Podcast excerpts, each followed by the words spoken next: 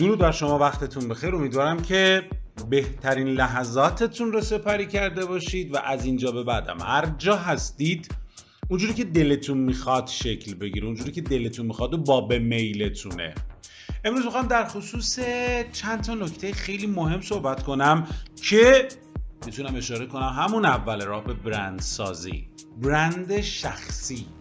چرا اصلا باید برند شخصی داشته باشیم؟ چه اتفاقاتی میفته اگر برند شخصی داشته باشیم؟ مثلا برند شخصی چیه؟ یهو سر از تخم بیرون آورده و چند سالی هستش که همه را درگیر کرده. می‌خوایم یه ذره راجع به اینا با هم صحبت بکنیم که گپ و گفته خیلی خوب و داشته باشیم. یه نکته رو خیلی به طور باور نکردنی بخوام خدمتون بگم. اینه که چند سال پیش یه زمانی ازتون می‌پرسن که آقا چند تا برند رو نام ببر؟ مثلا چند سال پیش که میگم شاید مثلا 12 سال پیش 7 سال پیش آره یه همچین حدودایی. چند تا برند خوب و نام ببر شاید فکر می‌کردیم راجبش بخوام یه سری چیزایی بگیم. به ویژه برند ایرانی می‌خواستیم بگیم خیلی راجبش فکر می‌کردیم. بذار ببینم چی میشه اصلا هست نیست خیلی از این موارد.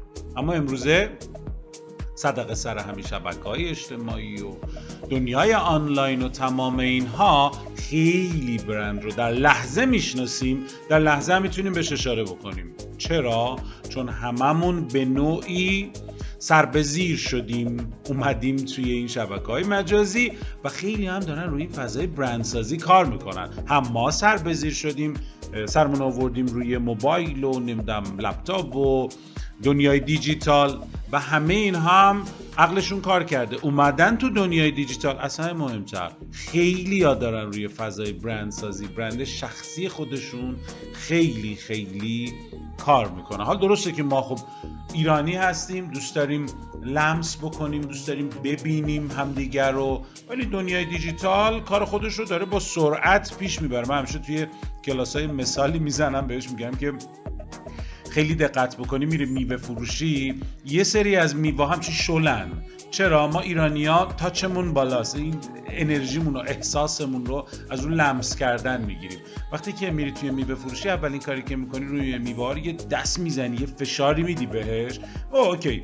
مثلا این یه ذره سفته یه ذره نرمه کدوم انتخاب کنم؟ این اونایی هم که سفته با پنج نفر میانه فشارش میدن اون احساسشون رو میزن همون هم که بر نمیداریم خدا رو صد هزار بار شد. این احساسه رو میوه ها تاثیر می‌ذاره. برای چی گفتم؟ می‌خوام بگم اوکی ما ایرانی هستیم. ما ایرانیه چش تو چشم قبول داریم. ما ایرانیه حضوری رو قبول داریم.